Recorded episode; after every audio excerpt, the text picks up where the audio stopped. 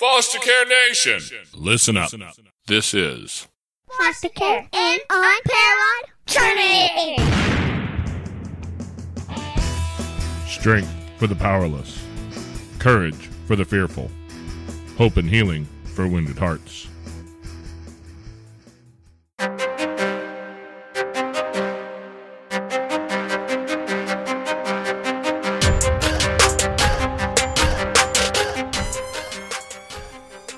Welcome back to Foster Care, an Unparalleled Journey with Jason. And Amanda. Today's guest we have is Ryan Vernetson. Did I get it right? You did. Awesome. it was much easier than one of the last ones I had that I that one I didn't even try. I was afraid. well done. Yes, I believe her name was Oh, I'm not saying it again. Nipanika. Nipanika. Something like that. Yes.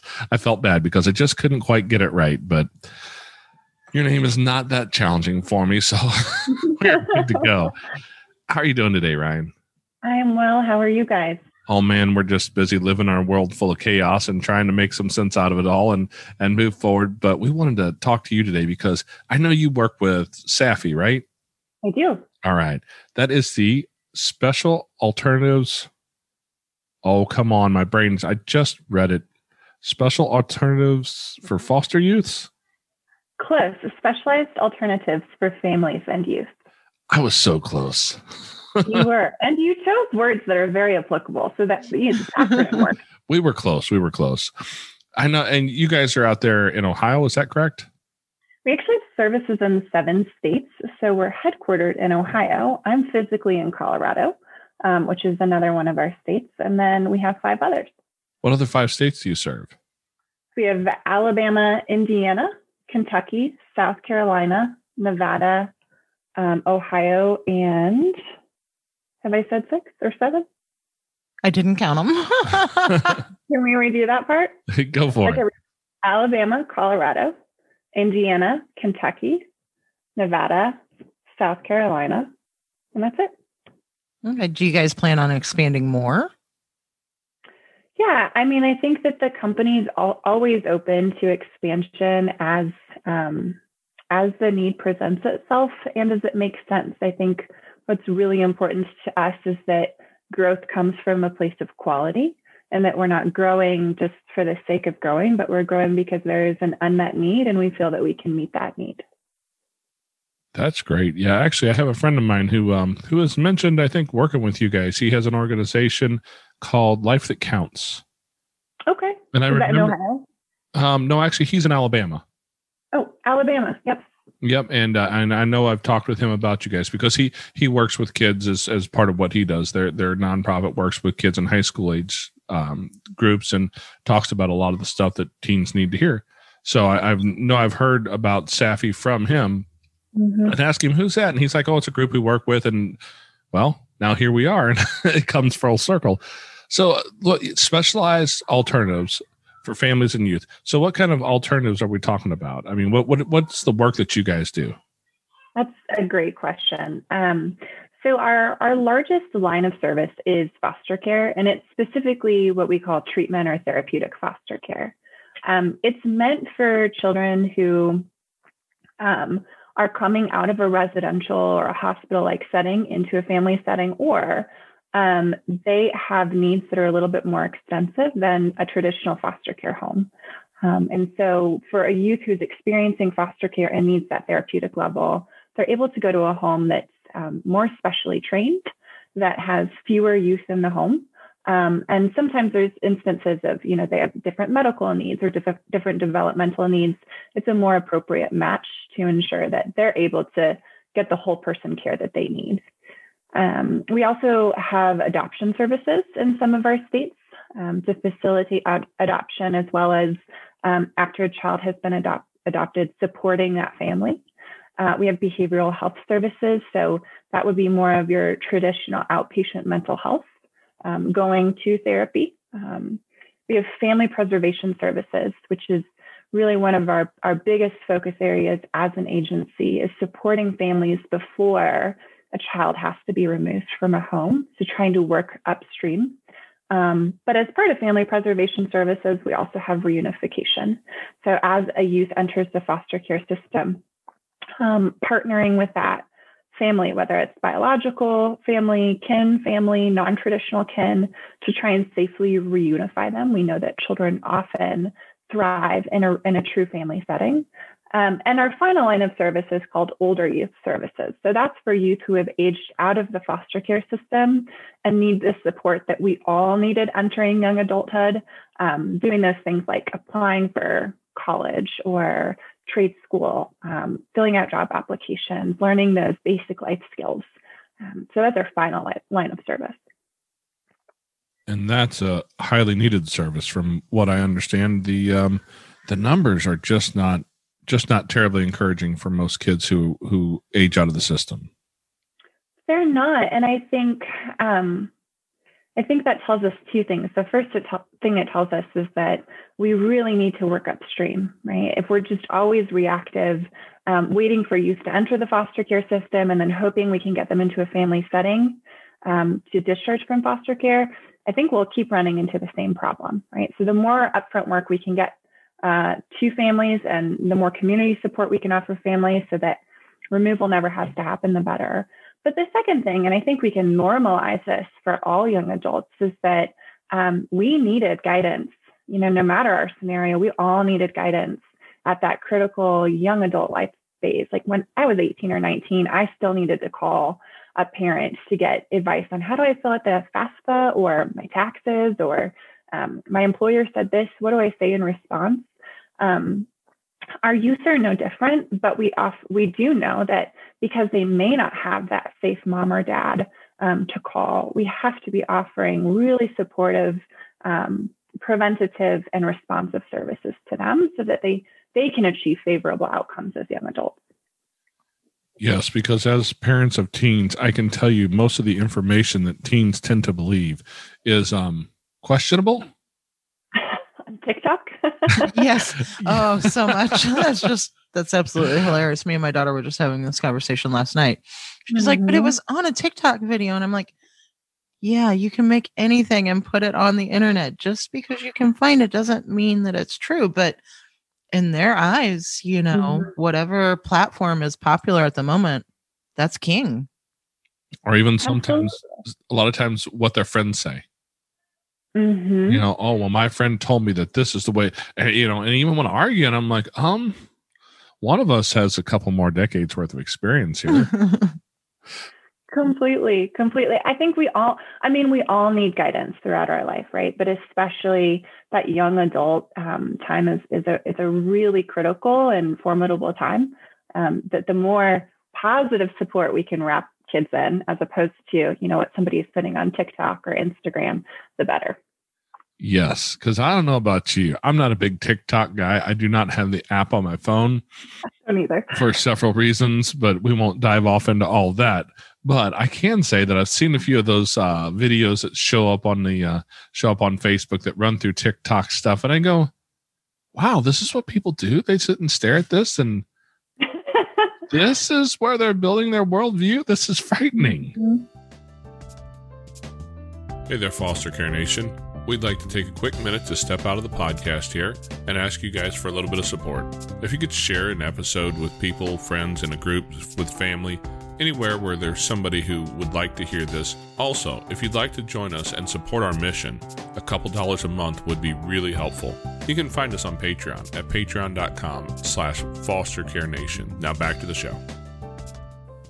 Absolutely. And it's great that we know that, right? We know that what is influencing the perception of this generation so that we can both try i think that some people are being very creative about utilizing tiktok. I know there's a lot of mental health professionals for example that are starting to put kind of educational materials on tiktok because it's reaching that younger audience. Um, but it also allows us as parents to be really um, aware of what our kids might be consuming so that we can help monitor and keep them safe. Maybe i need to start my own tiktok account and just call it don't be a dummy I think you get followers. it's possible. It's possible for sure. So you mentioned um, uh, family preservation and and that Mhm. really sounds like that is that upstream thing that a lot of these Mhm. kids need you know down to to some of the situations we've seen where we've mentioned um, before about having having kids just show up and hang out you know who are you know relatives or or, or friends or whatever and and they're having something going on at home Mhm. and a lot of these homes do not have the services coming in and i know even for for like our area we have what two three workers left in the county It's very limited right now. and granted we're a rural Mhm. county but but we're not small enough to that two or three workers can can take care of the caseload for sure and so i Mhm. know a lot of these families are going without services and you have a lot of these kids who are falling through the cracks especially in the middle of their teen years with all the stuff going on i mean our kids are going through the covid thing the way it's messing with schools you know it depends on what state and what area you live in. Our schools have been back in in person school since the beginning of this school year but it's it's been an incredible challenge for them Mhm. you throw that on top of a family that's in crisis. Yeah. and man we have some problems. So how, how do you guys help those people or the you know the kids who come out of those those families that just are in crisis Yeah, that's a, that's a good question. Um, and I think to back up to something you said earlier is, you know, sometimes we miss families until we don't we don't see families until they're in crisis. And I don't think any system is designed with that in mind. You know, I don't think a system is like, you know, we only want to help people when they're in crisis. But there's a lot of factors that contribute to families staying off the radar until they do reach that point where maybe there has been an instance of abuse or neglect is so severe that they come to the attention of child welfare. Um, so, you know, the first thing that comes to mind for me is around like disproportionality um, as well as socio- socioeconomic status. So we know that children of color are disproportionately represented in child welfare populations. So that's the first thing I think about is, you know, how do we get meaningful, um, culturally responsive services to those communities where we're seeing more referrals come from? Um, the second is around, you know, neglect and poverty and socioeconomic status. So a lot of the times we see children who are removed because the family is really, really poor. Um, but it's they're not, you know, actively trying to hurt their child. So the more that we can pour resource and support into those families um, through con- connecting them to community services or making sure that they're on, they're getting TANF if it's if it's appropriate or WIC or something like that, um, I think we can prevent kids from or families from getting to that crisis state where a larger system has to get involved. Um, and finally, you talked about rural communities. I mean, we know that as a fact, rural community, communities are often underserved with prevention based services. Um, and I think one of the blessings of COVID is a lot of providers had to switch to a telehealth model. And so, my hope coming out of COVID is that um, for communities which are hard to access, and while I think we can all agree that in in person services are ideal, if there's times when we can't get to a family because of geography, could we leverage telehealth as a way to provide services, um, to be more proactive, to be more supportive? Um, but back to your question about how do we serve a child that's, you know, coming out of a family in a state of crisis? I think it really depends on the situation and on the child. Um, you know, I, I have I have not had the, the personal experience of being removed from my home. Um, I can only imagine what that's like, and I've of course heard um, a lot of stories in the last decade about what that's like. But I think one of the one of the most supportive things that we can do, if it's safe and allowed, is allow that child to remain connected to their family while their family is getting back on their feet or doing what they need to do to be um, safe and stable, right? So imagine, you know, getting removed from your home and then being told like, nope, you can never talk to your mom and dad, or you can't talk to your mom and dad until we say so. That would be so dis- confusing and disorienting and destabilizing that that's one of the first things we really try to assess um, with the county partner or the child's caseworker or guardian ad litem is what contacts can they have and then how can we facilitate that as a means to help that child feel a sense of safety and predictability in their new home. That's a difficult part you know because as foster parents you know our primary goal is reunification mm-hmm. and so we have to keep some of that some of that there we, we've run across a few situations where that was definitely not not Mhm. appropriate or helpful right i mean those exist Yes, absolutely. You know, we we had one particular one I'm thinking of. Um, he's actually tattooed on me over here, uh, and and the little guy was he was the the target of abuse, and Mhm. some pretty well.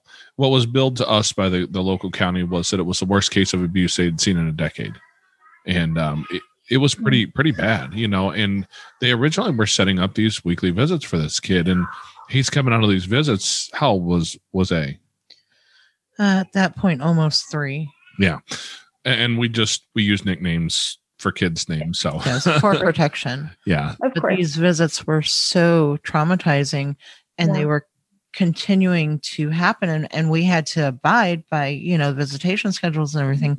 But it was happening because somebody in another department they weren't following through with the paperwork and the charges so that we could get these visitations stopped because they were so well, and so horrible and, uh, and unhealthy and and not safe. you're trying to be kind here. I'm I'm not even going to be kind. There was a detective who wasn't doing his job, I see. and and when I you know, and it took us calling, and I I asked the dude, I'm like, hey. What, what are we doing here? Like, what's going on? Mm-hmm. And he says, "Oh, well, well, I'm I'm waiting for people to call me." I'm like, "You're the detective. Your job is to go find them." At which point, I got off the phone with him, and I got a hold of the the sheriff and said, "Hey, oh, And we also you also went down to the station. I mean, it, Oh, yeah. we, we made some noise, we rattled a few chains, and the guy got on the ball and got that stopped. And I think that's a most appropriate thing in those situations. Obviously, this kid mm-hmm. had some some tremendous physical sexual abuse, right? Hmm But there's also a lot of situations where where somebody's coming out of a home and it's not because of that. Exactly. No, too often we see children that are just they're in the system because of poverty. hmm So extremely disheartening. You know, our children shouldn't be taken away for that reason. We should be able to support each other as a community and a village. You know, kids should not be punished because parents are poor. But the struggle we see oftentimes is that along with poverty, not always, but commonly, there's some addiction there. Mm. and that that's a struggle for to to be able to keep connections with people who are in active addiction. You know so oh so how have you how have you been able to, to help people deal with some of those struggles? Because that's real that's real life. That's what we see on a regular basis. Almost almost every case we have had come through our house has been had addiction either as a primary or sec- secondary issue Oh, that's such a good question. And I think really eloquently stated as a problem. Um, you know, the first thing that comes to mind for me is really remembering that um, addiction is a disease, right? It's not a choice. Um, I fundamentally, and this, of course, this is my perspective, uh, I fundamentally don't believe people are generally saying, yes, I'd rather be addicted to heroin than be with my child.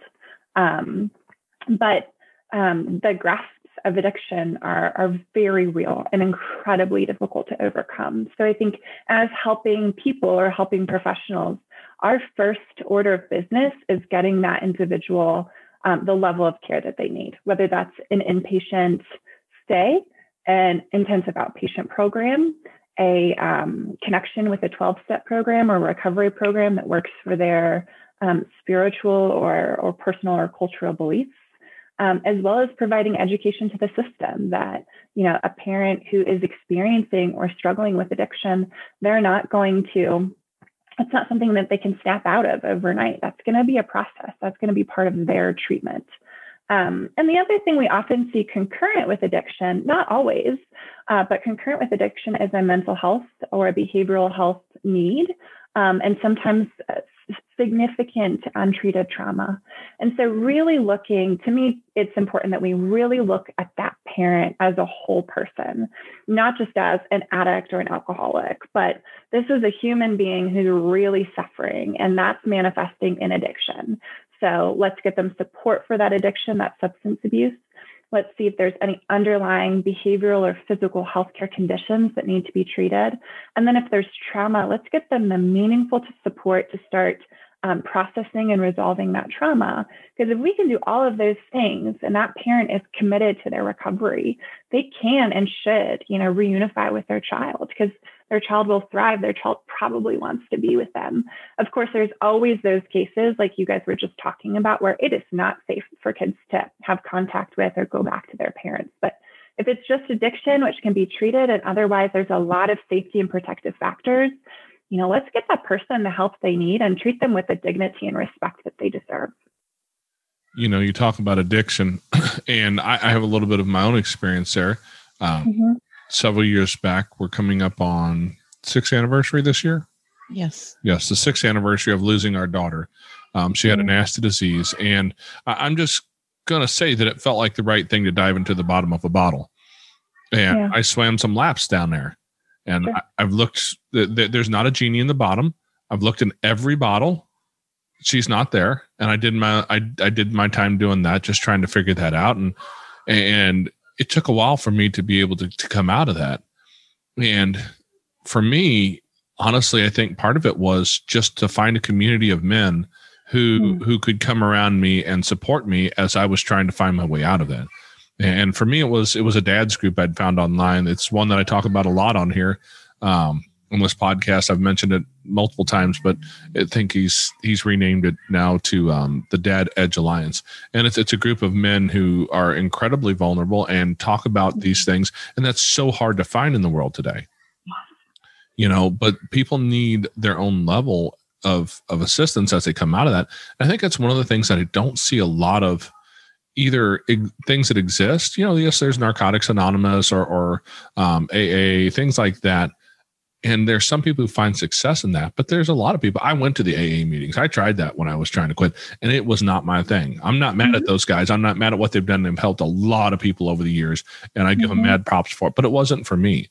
Um, do you know of anything that, that can kind of substitute that for the parents who are in there in the middle of their addiction who need that help that community around them especially when you're in a in a poor area not a lot of money not a lot of family not a lot of support oh man that's a million dollar question. Um, and thanks i mean thank you for sharing that experience and congratulations on your recovery. I think that's remarkable. Uh, recovery is also part of my story so i share that with you. Um, I think it depends on the community. And um, I would go back to as as COVID happened, we saw all kinds of supports, which used to be very, um, you know, geographically limited, become accessible to people all across the world. And so, you know, nothing comes to mind for me right now, Jason, outside of those kind of 12 step. Um, there's some other recovery based models, um, but I think that they are out there. I think they exist there is a um, there is a website. I think it's called mantherapy.com. Um, I'm just going to Google it right now, really quick. Yeah, it's called mantherapy.com. Um, and that's maybe one of the places I might turn to to see specifically about, you know, dads and men getting that mental health support. Culturally, I think it has been really stigmatized for a very long time um, for for men, especially for fathers, to say this is really hard and I just want to break down and I can't do it. Um, I think the more that we can normalize and and celebrate um, men going and getting their own behavioral health support and treatment and community, um, the stronger our families will become. I believe the line was attributed to Jim Rohn um, saying that you are the average of the five people you spend the most time around. Mm. And I, I mean, I can't, I can't agree with that more because when I first started hanging around with a bunch of guys, even online, who had been through their struggles and were open to talk about them, that was one of the big changes for me was to be able to look at some of these guys who were doing amazing things. You know, mm-hmm. the guy who started this group, he started it because uh, it was originally called the Good Dad Project. And it started because one night he had this horrible night at home with his kids. And I, I forget the the actual story, but he ended up in a moment where he felt horrible about the interaction that he had just had with his kids. You know, at some point, I believe he even put a foot through a door or something. Maybe it was a fist. Mm-hmm. I don't know, but it was a, it was a re- some real bad moments that he went, "Holy crap! I've got to do something." And there's not a lot of guys out there who are having that conversation. And in the foster care system, one of the things that we see is it's almost an entirely female dominated experience Mm-hmm. And what I mean by that is that when we go to you know foster support groups, that we used to attend those quite a bit long before COVID and all that, but I was one of maybe two dads who would show up. Yeah. The dad, the foster dads weren't showing up there. When you go to court, so often when the biological parents show up, it's mom almost all the time and almost never dad. And it's it's it's just a, a situation that's almost entirely dominated by by females and not that group where we come stand, you know, two people who stand shoulder to shoulder to support each other and raise kids. Yeah, because that's the thing. I I couldn't do it without you standing beside me. Mhm. You know, but that's the thing. Our children need fathers, and our mm-hmm. fathers need to have safe places to go and get supports and venting and all the things that us mothers do. You know, sitting around chit chatting. You know, they need an escape too. And I think too often it's it's overlooked, and a lot of times, you know, there is a stigma about it. You know, you're the man of the house. You know, and you're strong. And well, yeah, but strong people get tired too.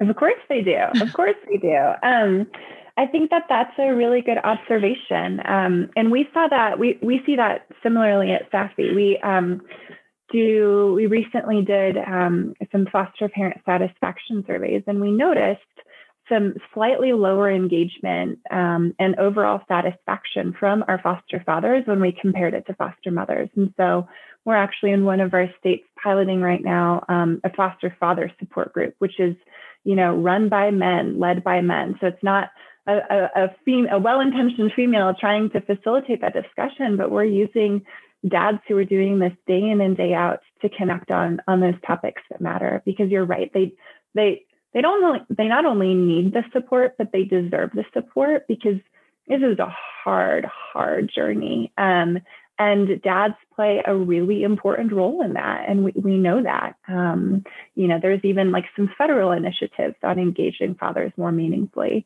Because a lot of times our kids crave it right? And so let's get them um, let's get our dads the support that allows them to sustain and be the the dads that they want to be. Yeah, I think that's that's a really important part of this whole piece because you know moms can can fill the roles up Mhm. to a point, but she's never going to be as as good at being a dad as I can. sure And mind you, I'm never going to be as good of a mother as she is. I promise. Sure, absolutely, absolutely. And for those houses, you know, those homes where there isn't a dad and there won't be a dad, I think that there's creative ways that we can engage um, that male figure in the community. But like you said, Jason, it goes back to um, having a community who who sees poverty and um, child welfare and family systems as a community issue and not just something that you know houses need to address individually um, it, I really strongly believe it does take a village to raise a child. And so the more we invest in our communities, the healthier we'll, we'll be. I don't know if you're familiar with Meg Meeker. She's the author of Strong Fathers, Strong Daughters.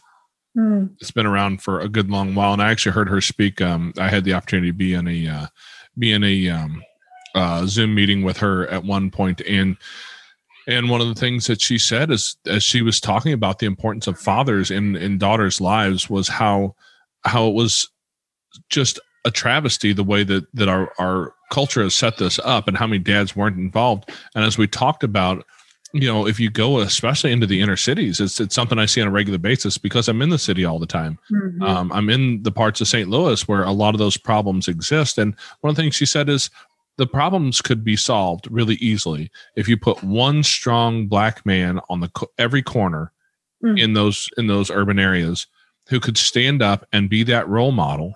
You Mhm. would see a lot of these problems disappear, and it's just a lack of of that male role model standing up and doing what needs to be done today. And that's that's one of the struggles that we see a lot in these kids' lives because young men who end up in a lot of these places, especially in the urban settings, right? The, kids who end up running to gangs are looking for that family model, that relational model that we just don't have in our, eh, you know, that, that's not coming out in, in our culture. You look at the music and the movies and and and all of that, and it's just not part of what we see there. These young Yeah. men are turned into kids who with problems. Absolutely. Um, and you know that makes me think of something that that I'm personally really passionate about, which is um, the concept of of multi generational trauma and poverty. Um, and that a lot of times, you know, in my work, I would see um, dads or moms or moms and moms, whatever the combo is, um, you know, involved in the child welfare system and doing their best to raise their kids and realizing that, you know, they're doing their best because they were never shown how, right? Or they were shown in a really unsafe and dysfunctional and hurtful way. And so they're trying so hard to break those patterns that you know, we get hardwired in a certain way. And unless we're really focused on rewiring that brain, we do what we we we exhibit the behaviors that are, are familiar and that we were taught as well. So it is for dads, it's this cycle where, you know, what dad one bails and then um, and then his son tries to raise a son and it just keeps re- repeating itself and recycling and and the, i think the good news in it is that it can be disrupted right? It just takes one person or one generation to disrupt that cycle.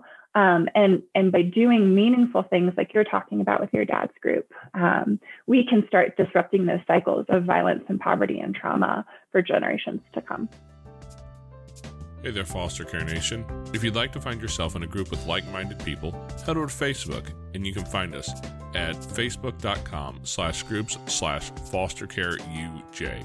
We've got a group over there where we talk about foster care, we talk about adoption, and we talk about all the things related. If your podcast player allows it, you can also reach down and hit that subscribe button so you get notified every week when we put up uploads. Every Tuesday, a new episode comes out. We'd love to see you next week. Now back to the show. Absolutely. And my family's story is is exactly a story of that.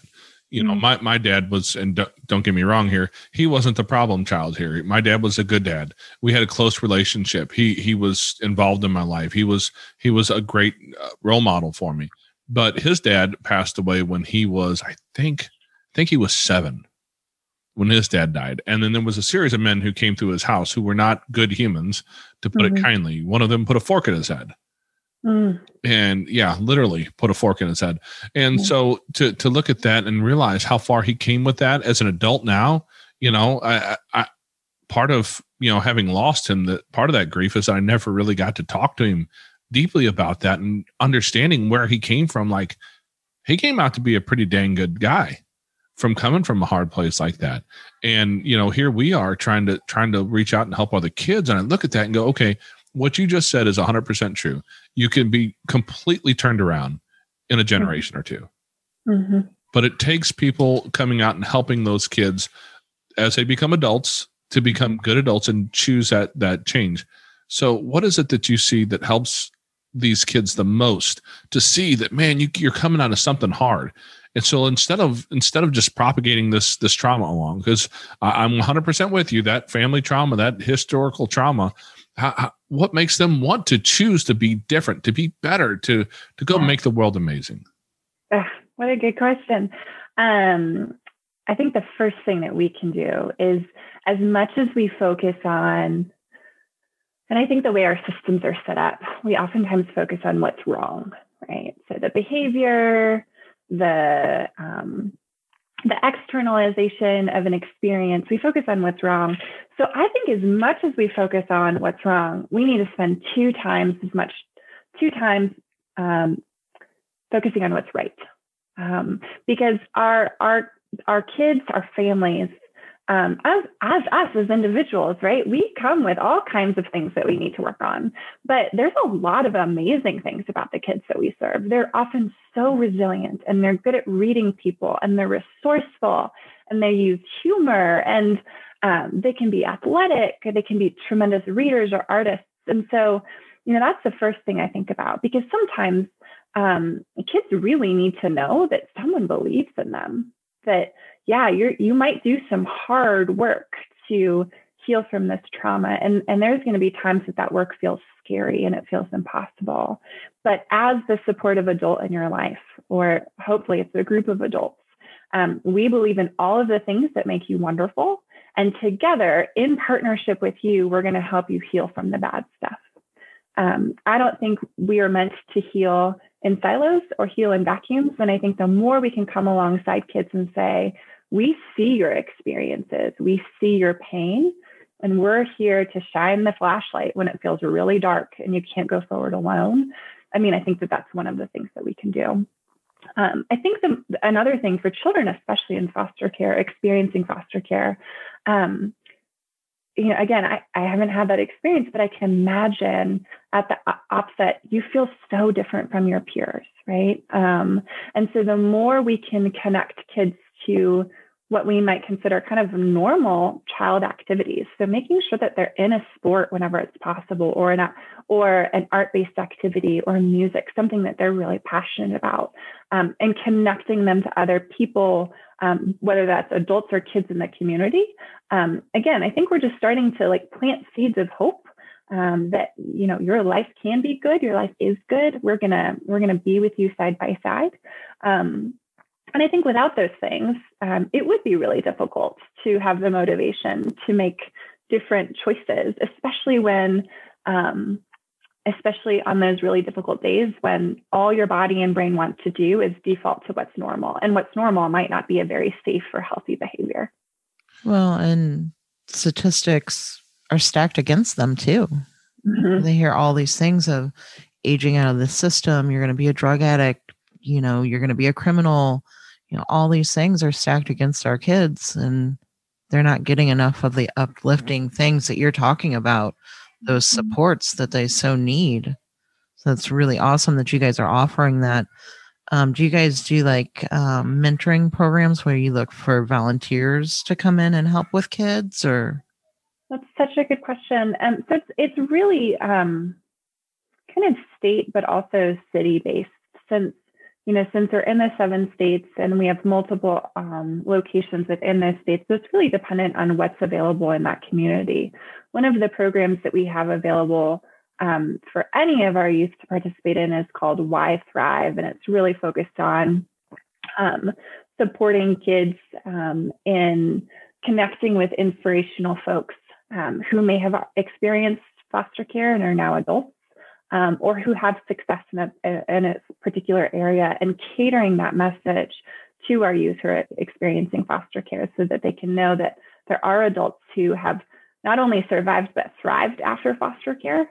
Um, and that can be their reality as well. So you know we really try and make sure that kids are connected to mentoring or the boys and girls club or a, an art-based activity. And then you know the other thing that's really important to me as as a leader, but also as a clinician, is that we are educating that child's, I kind of call it like their ecology. So, all of the people that are in their lives about the impact of trauma. Um, and that trauma can change us on a biological level, right? It impacts the way we see and experience the world. And so, when we take a youth into our home or into our, our classroom or into our therapy office, and we see a, a, behavior that is not desirable, we first need to remember that that behavior is a communication, right? We we all communicate with behavior, um, and when we oftentimes, if if a child or an adult doesn't have a different way to communicate it, they'll communicate it in a behavior that gets your attention, whether you like it or not. Um, but that you know we have to understand that that in order to help someone heal or to exhibit a different behavior, we have to begin soothing that brain and that body, um, seeing those experiences as really impactful, understanding how that person um, experiences the world, and then giving them new tools and strategies to get through the day to day and then thrive.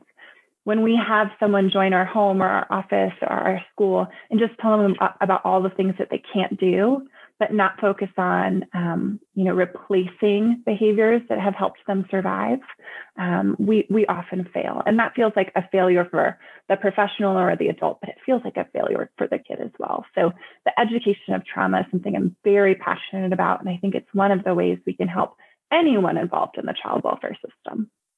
Well, you mentioned that you're a clinician. So, mm-hmm. what what is your background on that side? Yeah, um, so my master's degree is in clinical mental health counseling, and I'm a licensed professional counselor in Colorado, um, and have had the pleasure of serving all kinds of kids and adolescents and adults. Um, one of my specialties is animal assisted therapy. So, um, the utilization of a professional therapy dog in the therapy setting, which I have found is really, really good for both kids and adults who have experienced trauma especially um, if that trauma is interpersonal in nature. So it, you know, they were hurt by someone who is supposed to be safe or keep them safe, um, therapy can feel really scary and really overwhelming and really intimidating. And so, you know, utilizing the professional therapy dog first as a way to build relationship with that child or that adult. Um, but we also have some science to suggest, you know, canines or, or other animals can really help soothe our brain and our body. Um, and then finally, you know, for someone who's never felt good at anything in their life, getting teaching the dog a trick or working a therapeutic activity with the dog present can make them feel successful. And then we can start building on that success to begin the therapy process. Okay. Wow. Yeah. Well, let me ask you this because we, we've run across this as well. You know, we've had lots of kids with lots of trauma, right? As you might expect, any foster parent has. Mm-hmm. And then you're working with, you know, trying to work with the biological family. And oftentimes people just, I think it might have something to do with the stigma of mental health and all that good stuff, but they just don't want to believe mm. that, that therapy can help them any kind of therapy that they just cannot that's not really what's wrong there you know that's that's not it at all they just need you know you need to love them better or some whatever the the the choice is right and you know mm-hmm. and she smiled because I, am with you I, like i've heard that that statement before yeah. you're doing it wrong you're not, you're not treating them you're not loving them the right way and and all that good stuff but the truth is is a lot of people are afraid of of therapy they're afraid of those things and I feel like it's really needed to help people get through their traumas because trauma's a big deal for a reason. Yeah, absolutely. Um, I smile because I get that, you know. Um, there's been times in my life where I've said, I don't want to go to therapy for this, you know, because I think fundamentally it can make you feel like there's something wrong with you, and nobody wants to feel like there's I'm I'm defective or there's something wrong. Um, and I think that a lot of times there's also influences from our culture that may make therapy more or less accessible, but also our family of origin. You know, if if you grew up in a family where there's a lot of negative messaging around therapy, or if you grew up in a family where there's been generations of child welfare involvement, and so the narrative is if you go to therapy, that therapist is going to try and take your kid away. Of course, you wouldn't go to therapy, right? You're trying to survive. So I think there's often a lot to unpack for our people who are saying, no, no, no, we'll never go, can't ever go. Um, and that's why I also like, you know, some of those um, less traditional mechanisms or modalities of therapy to get people engaged and, and really understand that it isn't as scary or threatening as it may feel. Yeah, because I I, I grew up in that house my mm-hmm. my mom needed some help and she was seeing a therapist and my dad was always like i don't know why you got to go to somebody else to tell them your problems. You know he he was not a fan of therapy. He didn't understand it at all. And and i grew up with that mindset and amanda will attest to that. I did not always grow up with a mindset that looked towards that. And now like we've got dr tom on our side. But if, if you would have told me that in the beginning of our relationship and marriage that he would willingly go and speak to someone i would have said mm-hmm. absolutely not. Because it was so no you don't do that and that's not acceptable and you know and and there were times that i was struggling there. I, have struggled with depression all of my life and mm-hmm. when your significant others telling you oh no this is bad and why would you do that? and well why would i do that? Well, okay i'm not. I, i'm just gonna i'm gonna suffer in silence and and too often people do suffer and sit in silence. Mm-hmm. yeah. They do. It was it wasn't until until I, I started to realize that that I was outside of my element. I think God finally said, "Hey, by the way, dude, um, you can't handle all this on your own, and I'm going to prove it to you." Mm-hmm. And it was proven to me that I couldn't. And I ended up being the one who went out and searched out Dr. Tom. He was recommended to me yeah. by a friend of mine. And and I will just go ahead and say the man is a friggin' genius. And he has helped us on so many levels in so many different ways and absolutely changed our life and our legacy that we'll leave mm. behind us just because of the help he's been able to give us. And I couldn't have I couldn't have seen that 15 years ago. No, yeah, oh man, if we would have had him 15 years ago. you know. Absolutely. Absolutely. And I'm glad you've had that experience. And, you know, initially 15 years ago, you weren't opposed to going to therapy because you're a bad person or because you didn't want to make your family better. You're opposed to going to therapy because your family of origin story was, we don't do this, it's not okay, or it's not safe, or you can't trust it, right? And so I really like to utilize that same exact perspective when we're working with anyone, anyone, whether it's an, a teenager or an adult or a biological family who's saying no, no, no, is well, there's something underneath that, right? There's something underneath the no, and let's let's massage it and honor it um, and work with it so that someone can have a transformational experience like you're describing, Jason, because we all deserve that transformational experience. Yeah, I think a lot of that. A, fr- a friend of mine calls it. It comes out of our BS. That's our belief systems, mm. and so many of, of our choices in life are based on those those BS belief systems that that we grew up with, that we brought, like you mentioned, out of our families of origin.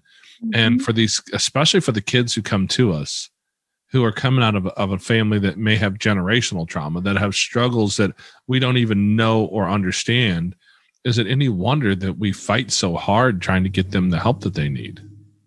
Yeah, exactly. And I think sometimes, um, you know, finding a therapist is, is like finding a good match. Like sometimes to me, it feels like dating, right? Um, where you go to one therapist and you're like, ooh, that is not the match for me. It doesn't mean they're a bad therapist. It may just mean there's not a connection because think about what we do in therapy. A lot of times it is, it is deep and intimate and raw. Um, but so often what happens is someone goes to their first therapy appointment with someone who's not a right match and then they generalize that experience to all therapy, right? It will always feel this bad. And really, I think as community members, as loving, helping pe- people, we can encourage them, like, let's go try another person. Let's try this. So anytime it's accessible, and this is of course hard in smaller communities, I really like setting up a couple of recommendations for folks. And then I say, give them a call and just talk to them. Like interview all three and then go with the person who feels like the best match for you.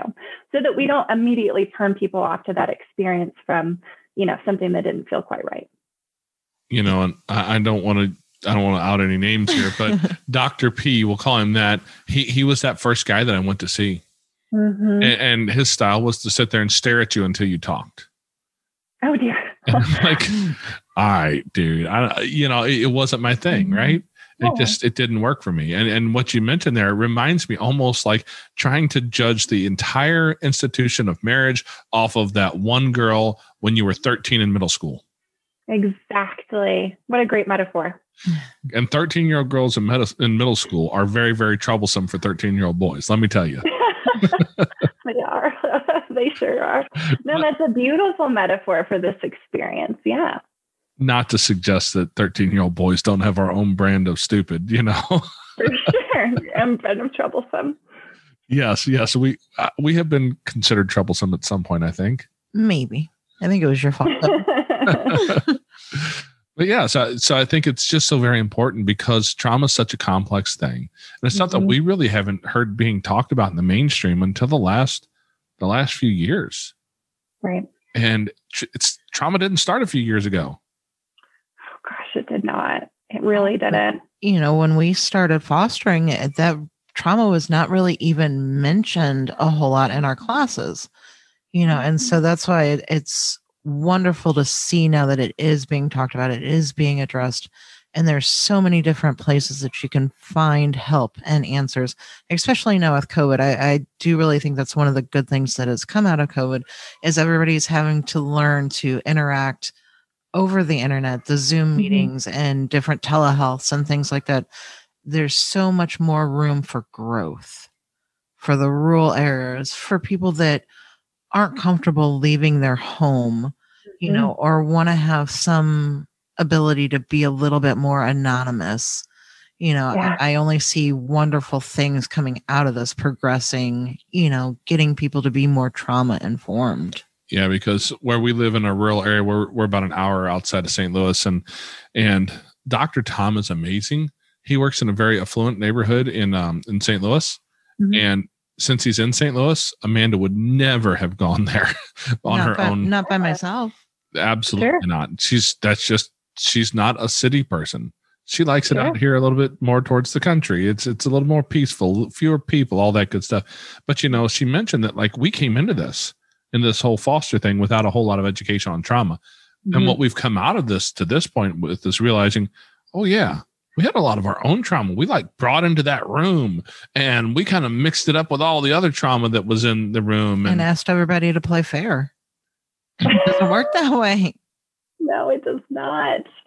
Yeah, I think you're speaking about something really important. Um, and I think it applies to all kinds of parents biological, foster, adaptive, kinship. Um, is that we often bring a bag of hurts um, or, or pain points or traumas. Um, and when we mix those in with those hurts and pain points and traumas of our children, if we don't have awareness of ours, right, I think a lot of times we're not able to to show up um, as a parent that we want to.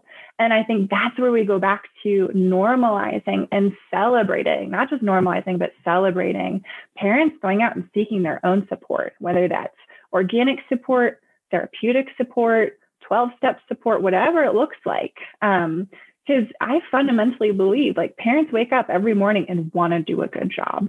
And there's a gazillion things that get in the way of that happening some days, right? Um, but you know we start with having the awareness of what are my triggers what are my buttons?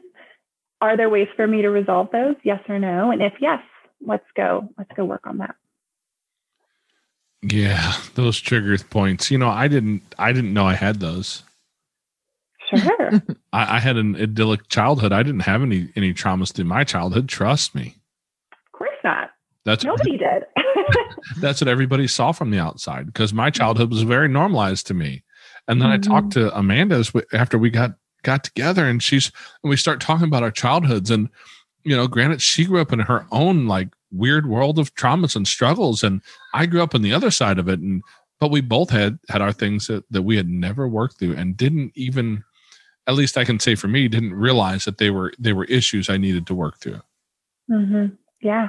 And I think too, it doesn't always have to be, you know, childhood traumas, but we can have really, I think a lot about relational trauma. So, um, and, and that can happen in adulthood. You know, if you think about a relationship with a friend or a significant other that where there was a, a really big hurt that often shapes the way we engage with our present relationship, whether it's a friendship or with a significant other. Um, and we, when we have so many of those that go unaddressed, we end up with all of these triggers. We don't know why they're from, but we know we get, or where they're from, but we know we get set off really easily. And then we find ourselves over and over in these patterns of dysfunction and feeling um, disempowered to resolve them when I think that there are some beautiful solutions out in the world um, to help people heal and thrive and, and create new patterns of, of function in relationships. Now, is that something that you guys provide uh, as part of the services that you provide for? Do you do you work with the, the foster parents or biological parents as well, or do you do you primarily work with the youth? Oh, absolutely. So we work, um, we provide a lot of support to our foster families. So, you know, foster youth, number one, right? Um, but we understand that the mechanism for change, for healing, is often the parents that are supporting that child. And so we need to make sure that those parents feel supported.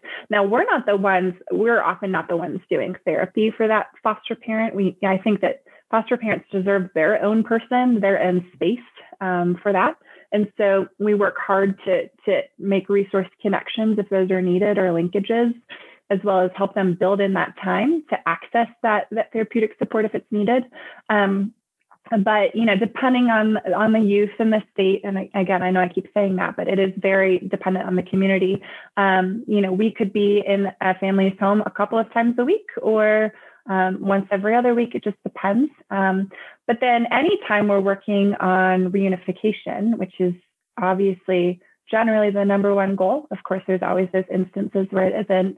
Um, and when we're allowed to, we also try to meaningfully partner with that biological family. And if it's appropriate, have that bio family and foster family start to build a relationship and allow the child to see this as a network of parents who are here to support you and encourage you and, and love on you. Um, so that when that child goes home, it doesn't feel like I'm choosing or uh, there's different rules here. Um, we want that to be a cohesive and supportive experience.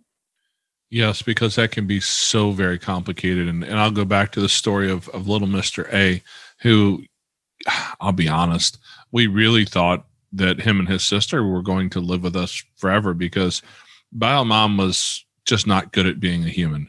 Um, mm. I say that it's very judgmental sounding, and it is. I, am certain she had some real mental health struggles, and Mhm. it came out. It manifested in some really horrible behavior that really hurt her children, and it it was really hard not to be judgmental there. Yeah. And and then you you look at Biodad, and you're like, well, who's he going to be? Well, as it turned out, in the long run, that's where the kids ended up because dad would dad did some stupid in the middle of all that. He had they, they had a really complicated case, and he did some stupid stuff, but then he realized I don't know who told him what. I'd love to be able to talk with him and figure Hmm. that out. But somewhere along the line, he he flipped a switch. He went out. He got a job. He got promoted. He got a Mhm. new his own place and got away from from the, his family that was that was deeper involved in drugs than anybody should be. He got Mm. you know some some some child care services set up. He got in that place where he was like ready to be a healthy dad. It was it was one of those amazing cases where we saw it was like, holy cow, he's going to go like like actually raise his kids Yeah. and it was amazing to watch and the only thing i will say bad about that is that the state the state doesn't always have great timing and Mm. the day that we took him um took them back to their father's house for the final reunification happened to be they chose the day to take him there on mother's day and i was like oh Oh. that, that's kind of cold you know oh. because the little boy had suffered so much trauma at the hands of his mother and he, my wife treated him kindly they formed such a bond it Mhm. was such a bond and it's so hard to see that that broken because i understand why he he really didn't want to keep a connection with us who wants your three-year-old child to be 10 or 13 and know that they were in foster care when they were little right? They'll mm-hmm. probably never know that story and that's fine. And, and i'm certain that's why they you know that that happened the way it did. But but man that was a rough day to choose to do that. Oh my gosh, I cannot imagine. I mean, it's already a really hard transition for a lot of different reasons, but then adding, you know, a day hallmarked with with big emotions of love and attachment, that must have been so difficult. Oh yeah, and they lived about an hour and a half away from us, and so we had that long car ride there and the long car Yeah. ride home, and it, it was definitely a challenging situation for us to to work through. But but at the end of the day, the kids ended up where they were supposed to be, and it was one of the few real success stories we see, what we've seen in, in our experience, because so many times it doesn't turn out that way. You know, Yeah. the kids we have seen have have had parents who are in their own addiction struggles who just can't quite fight their way out of it. Yeah. And that's, I mean, it's so sad for everyone. It's sad for, I think, I'm sure you guys as foster parents, because I'm guessing you're, from what I can tell, you root people on for sure. Um, it's obviously tragic for that, that biological parent. And, and, you know, kids, kids want to be with their parents. You know, I'm sure you've seen this. I've seen it a hundred times where as a child turns 18 and they exit the foster care system, they get straight back to their parents or their family uh, because we're we're hardwired to be with our people. You know, I once had a supervisor explain it really well to me when I was new to the field. She said, you know, I have a really dysfunctional mom, and I can talk about how dysfunctional my mom is, but as soon as someone else mentions it, I get really squirrely with them, right? I, I, my claws go up, and I think that that's right. You know, we're we're hardwired to be with our people, with our family, and um, we can be critics of them, right? But as soon as someone else says they're not good enough or they hurt you or whatever, we get defensive. Um, and so I think also honoring that as part of someone's uh, foster care experience is important. That we we really can't um, we can't talk so poorly about the biological families of our kids because they can't often disconnect themselves from their families. Yeah, it's funny you mentioned that. I have a um I have a cousin who's has her own addiction struggles and a guy that I work with, his wife came came to work to pick him up one day or something and turns out she had been childhood friends with my cousin and and she says to me something like, you know, oh yeah, well, she's a real piece of work now, isn't she? She's really fallen off and and my immediate instinct like I you know, if you haven't seen a picture of me because this is audio, right? when I decide to be angry, I have a really good hate me face. and I felt my hackles come up and I felt myself like like for a half a second I think I wanted to reach out and just smack this gal like you can't talk about my family that way. exactly. But the truth is is like she's my cousin was in that place. Like she was in a Mhm. real rough she still is. You know, and addiction's been the source of that. but you can't you just can't let somebody talk that way about your family without having those mo- those moments of of just anger and ah, just it doesn't even have to make sense. It, it never does i don't think. It doesn't make sense but that's what comes up. And that's been a struggle with a lot of a lot of kids because find something good to say about the parents. Well Mhm. you can usually find something. Sometimes it's a lot of work. Hmm Yeah, or sometimes we can just ask our kids, like, "What's good about it? like? Tell me, tell me, tell me your best memory with mom, or you know, what's your favorite thing about your dad?" And then we let them let we let them drive it, right? And then we support them in in establishing what what they value and what's important. Yeah, that's finding the the good in people is is always difficult when you're in that moment if you're hardwired for for judgment. Sure, exactly. I, I'm certain everyone else listening is not, but I was hardwired for judgment. I am certain that many of us were. Um, and again, like there's something behind that, right? It's not you. You came out of the womb just a judgmental baby. Um, there's often a story behind that that we can honor and understand, and then as we're ready, choose to make uh, new connections. You know, it took me a while to understand my story, but mine is pretty clear. Speaking of connections, how do families connect? How how do they get your services? Oh, such a great question. Um, so we, um, like I said, our, our biggest line of service is therapeutic foster care, and we and we know that there's a lot of kids in foster care who need that safe therapeutic level home. Um, and so, in all seven of our states, we have um, what we call recruiters out in the community working to find those people willing to raise their hand to say yes. You know, my home, my home is potentially a fit. Um, and so we we would certainly encourage anyone that's listening to this who's curious about foster care. You don't have to commit, but just curious with questions, um, to check out our website, which is www.safy.org, um, and just you know ask a question. Let us know what you're thinking or what your curiosity is, or if you think you're a rule out, you say, "Oh, I'm a single parent, I can't do it." Just check it out with us because a lot of times um, we have plenty of single parents who are phenomenally successful foster parents. Um, and then for other services like family preservation, for example, it depends on the community. Um, in some of our communities, those referrals can come from schools or uh, Boys and Girls Club. They can come from Medicaid, for example. Um, in other communities, they come from the county or another prevention like service. Um, so if there's anyone listening that's curious, I just invite them to our website. Um, there's a lot of self help there. And then, of course, they can always send us a message or give us a call, and we'd be glad to try and connect them with the service that's the best fit for them. you know, and I just want to mention you talked about the people who believe they're ruled out. Uh, we talked with Sarah Salasot here a while back. I can't remember exactly when that was, but one of the things that was really interesting that I didn't know this before we even booked the interview, but Sarah mentioned something about her wife, and I went, "Oh, okay. Well, this is int- how does this work, right?" Eh, because I mean, let's just be honest. Depending on what part of the country you're in, Yeah. as to whether or not that's a big deal. We're in the Midwest, so that really depends on who you're talking to. Some people are terribly okay. Some people are terribly unokay with that. But uh, her and her wife actually, their goal is to take care of teenage girls with trauma, if I remember right. hmm And I look at that and I go, whoa, I'm terrified of that. you guys are amazing, you know? Totally. Yeah. I'm glad you brought that up. Um, we celebrate same sex couples um, becoming foster parents. And I mean, not only because we we believe that they deserve to be parents, absolutely, but also there's a lot of kids who are experiencing foster care who do identify as LGBTQIA, right? And um, it would be really hard if we put a child who identifies as lesbian in a home, for example, that doesn't um, doesn't create psychological safety for someone who identifies as lesbian. That'd be really hard and potentially damaging. So we do need, you know, parents um, that represent the values and culture and beliefs of the children in our care as well. Absolutely. Yeah, because uh, I don't want to make light of this, but if you have a young girl who's been sexually abused by a by a father figure, I'm probably, you know, the big brown guy with a bald head and a long black beard, I'm probably not the best place for her to go.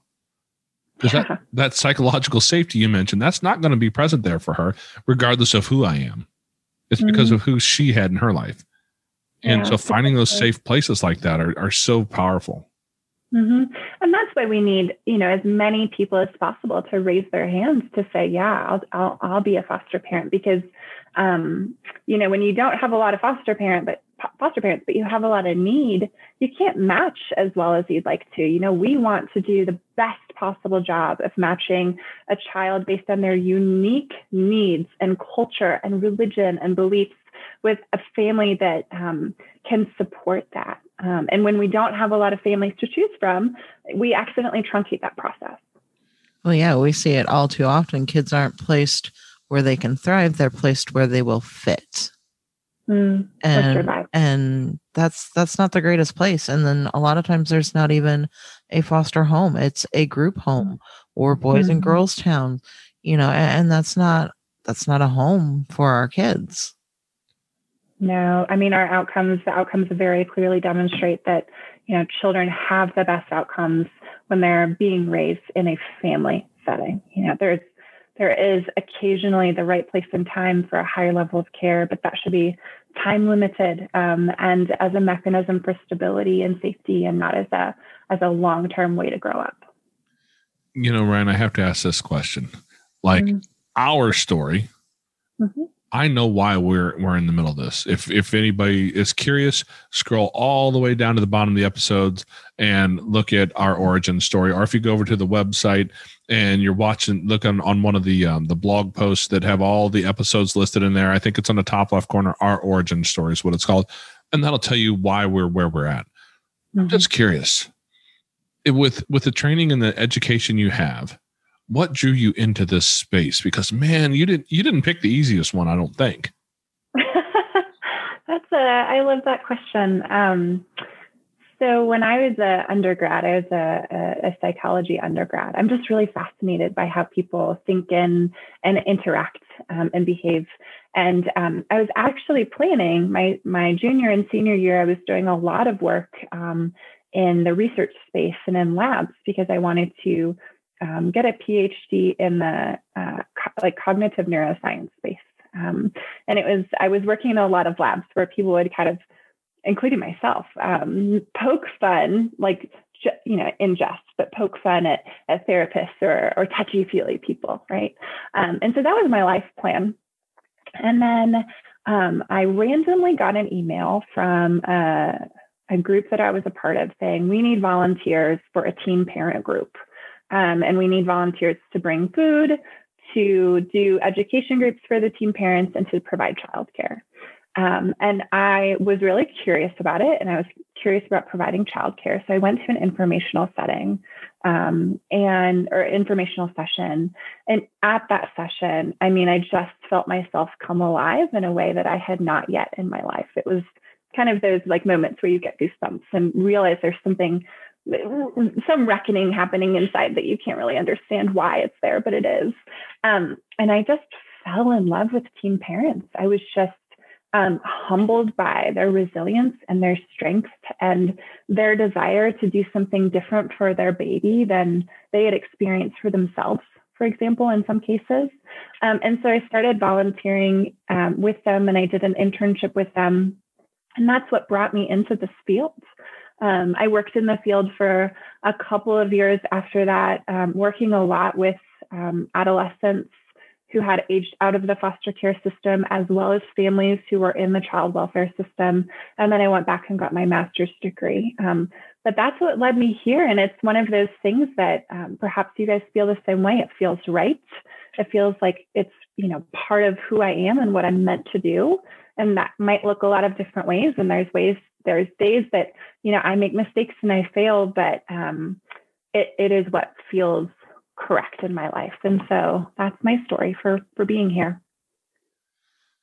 For us, we were we really just as we stepped into the space of helping kids somewhere, it was it felt like a calling for us.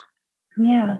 As much as we we felt we thought, you know, we were going to adopt kids, suddenly we looked at foster care and it didn't take but what about 37 and a half seconds until, until we went no wait we're supposed to go a different direction yeah. Yeah. And those are those things that you can't really explain. They just happen and and then you know, like, okay, this is where I'm meant to be. yeah, there, there's a greater power there somewhere that's tell, that's telling you Mhm. that this is you you think you know what you what you want, but let me tell you, there's something else set up for you. Let's just go ahead and, and walk that road. Absolutely. Absolutely. And, and I oftentimes tell people when when I'm standing there, my phone rings, and I look at it, I say, "Oh, okay. There's two calls you do not ignore. One of them is from from your wife, and the other one is from God. So I've got to go." You, sir, you have something right going on. yeah, those are the two that I make it a point not to ignore because, um, well, if my wife's calling, I probably really need to answer. But if God's calling, he's probably not going to hang up on me. Yeah, he's probably going to keep calling. So, did you have anything else to to ask Amanda? I don't think so. You always say I don't think so. Why did you do that? Then no. he's like, let me redo that then. Right. Let me be more clear. here and I thought here and I thought I was gonna just push her into something. I know better. We've been together for what, a little over twenty years now. I was gonna see if you got it right. Congratulations. That is that is hard work. Well, you know, when you have a guy as as wonderful and charming and handsome as me, it's a lot of work. You're right. yeah, she's she's used to me by now. I don't I don't know that if she could train another guy quite to the level she's got me at at no, this point in her I'm life. vested. Yeah, it sounds like it. Can I ask you guys a question? Certainly. Absolutely. What would you say to someone who's thinking about raising their hand to be a foster parent? What would you want them to know? You know, we actually what in February I think we held a webinar just on on kind of that topic, like what it takes to Mm. become a foster parent. But I think I think some of the lessons we've learned have been most importantly that everybody says almost the same thing to us. I could never do that. I could I could never let them go. I couldn't let them go back to their parents. I wouldn't do it. I, I you know I or the other side of it is the guys who say I, I could never love another person's child. Mm, And the truth about the whole situation is is it hard? Hell yes. It's hard. We we've had some we're, we're in the middle of some real hard moments with some teens right now. Like it's the, the, there are buckets of tears involved here, right? It's it's Mhm. hard, Yeah. but is it worth it? That's the real question. Mhm. And some days it doesn't feel like it, but you you get to that point down the road where you look back and you go, "Oh, wow, okay, that was a difference." Like the little boy I've mentioned a couple times, little Mister A, letting him go. My gosh, I mean, even baby Carl. Carl was with us from from a few days after his birth for his first life. The happiest little baby you've ever met in your life. Well, besides maybe our little our youngest, he, he's probably the second happiest child I've ever met in my life. When, Mhm. when my teenage son at the time would come home at 13, 14 years old, he would come home and he would say, Hey, I want to hold the baby. Now, who does that with a, at, a, as, at 15 years old, right? 14 Right. years old. Right. He was just a light in our life, but Mm. he went home. Yeah. And that was hard. Sure. That was incredibly hard, but is it worth it? That's a beautiful answer. yeah, the changes we, we get to make in little kids' lives will last for generations and Mhm. it'll last in places where we won't be old enough to see it. Yeah, you're right. And it, I think it is cliche, but if you sit with that thought for a second, it really does only take one adult or a family to change the trajectory of someone's life, right? And so I think sometimes these problems, you know, um, racism and poverty and um, classism and all of that stuff, they're so big and they're so abstract, but it feels like there's nothing I could do to change that. But you know you guys are the living proof that it's just one couple right? And and their love and care and willingness to um, explore themselves and grow that can change the life um, of a person for generations to come. So i thank you for that. I thank you for that Well, I appreciate that. I'm, I'm going to steal a line from Josh Shipp. If you're not familiar with him, he Yeah. um, he speaks a lot on foster care. He came through the system, and he says that Mhm. every child is one safe adult away from a su- success story, that's right and it's that's, That's absolutely exactly right. Well, thank you for sharing your time with us today, Ryan. We really do appreciate that. thank you thank you for having me it was my pleasure um, can i have a can i do the states one more time so you can cut it in i just Certainly. want to make sure i don't forget anybody Certainly. Okay. Uh, I just pulled them up. Sometimes I forget. So it's our states, the SAFY states are Alabama, Colorado, Indiana, Kentucky, Nevada, Ohio, and South Carolina. All right, and I'll make sure that that ends up on the uh, on the show notes as well. Thank you. I really appreciated the time with you guys. It was a pleasure talking to you. It was. Thank you. Okay, Foster Care Nation, thank you for listening to Ryan's story. Now take her knowledge and wisdom to heart so you can create love and healing in your family and community. Be sure to come back next week. We have new episodes every Tuesday. If you'd like to share your story as a guest, you can reach us at fostercareuj at gmail.com. You can connect with other like-minded people on Facebook at facebook.com slash groups slash fostercareuj. Don't forget, we have a Patreon account where you can support our mission for as little as $5 a month is at patreon.com slash foster. The links to everything are in the show notes or on your podcast player or at fostercarenation.com. And as always, you are so super awesome. I thank you guys are cool, cool, cool. Yeah, yeah. Thank you for listening. Thanks, thanks, thanks.